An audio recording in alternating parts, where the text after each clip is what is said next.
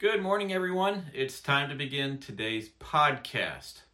It's February second, two thousand twenty-one, and I'm your host, Brandon Kraft, and I'm recording this today from our home in Ashland. All right. All right, so it's a good day today. It's it's a good day to start the day off right. It's a day that the Lord has made, and I, for one, am very thankful to be alive today to experience it. There's white snow outside all over the ground here in Eastern Kentucky, here in the town of Ashland. It's it's it's, it's a beautiful day, and not just because of that lovely white stuff on the ground outside, but because it's one that the Lord has made.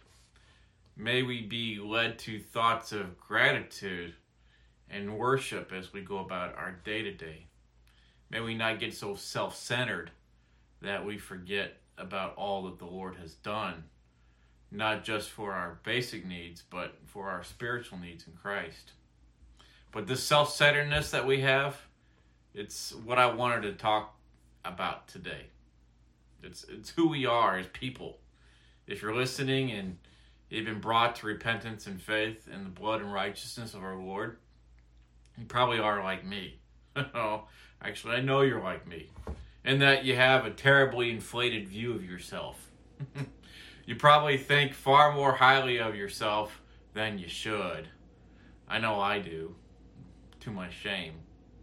And this overestimating of ourselves, well, the Bible's got a good word for it. It's, it's known as pride. All right, and I hate it. Oh, do I hate it. Pride is something I have had to fight all the time.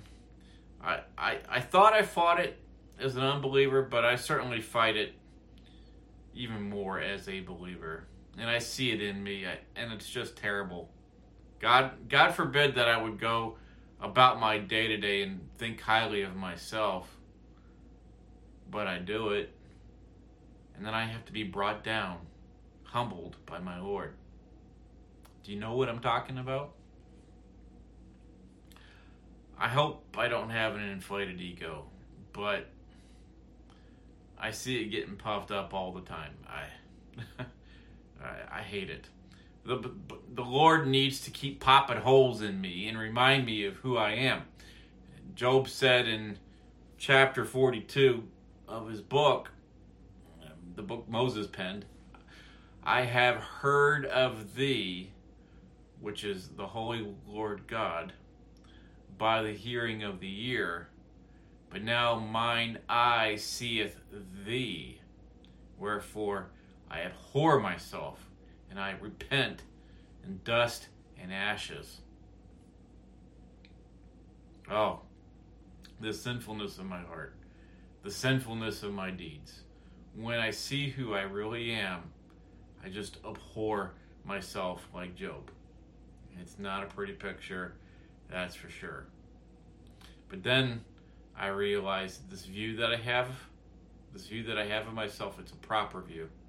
It's good that I have it, for it requires a miracle of grace to be brought so low that we look outside ourselves for mercy.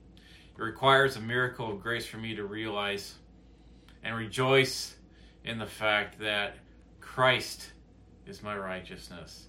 He is my sanctification. He is my redemption, my wisdom. He's my rest, my Sabbath. Christ is all, and he has preeminence in my life. And even though I'm this low, lowly person like Job, I'm also the apple of my Lord's eye. He actually purchased me with his precious blood, and he delights in me. In myself, I'm nothing but a rotten corpse. But in Christ, I'm the delight of the Holy Trinity. In my flesh, I'm nothing. But in Christ, I'm something. On my own, I'm an insignificant worm. But in Christ, I'm God's precious child. On my own, I can't do nothing. But in Christ, I can do everything. I can do all things. I, I hate myself and the sin that is within me. But I love what God has done for me by His grace through Christ Jesus. Yep, I'm a walking paradox. And while I weep, I also rejoice.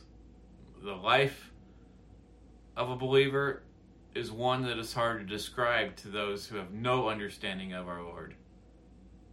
But to those of you listening today, ask yourself, can you relate? Can you relate? And that's about all. Grace and peace.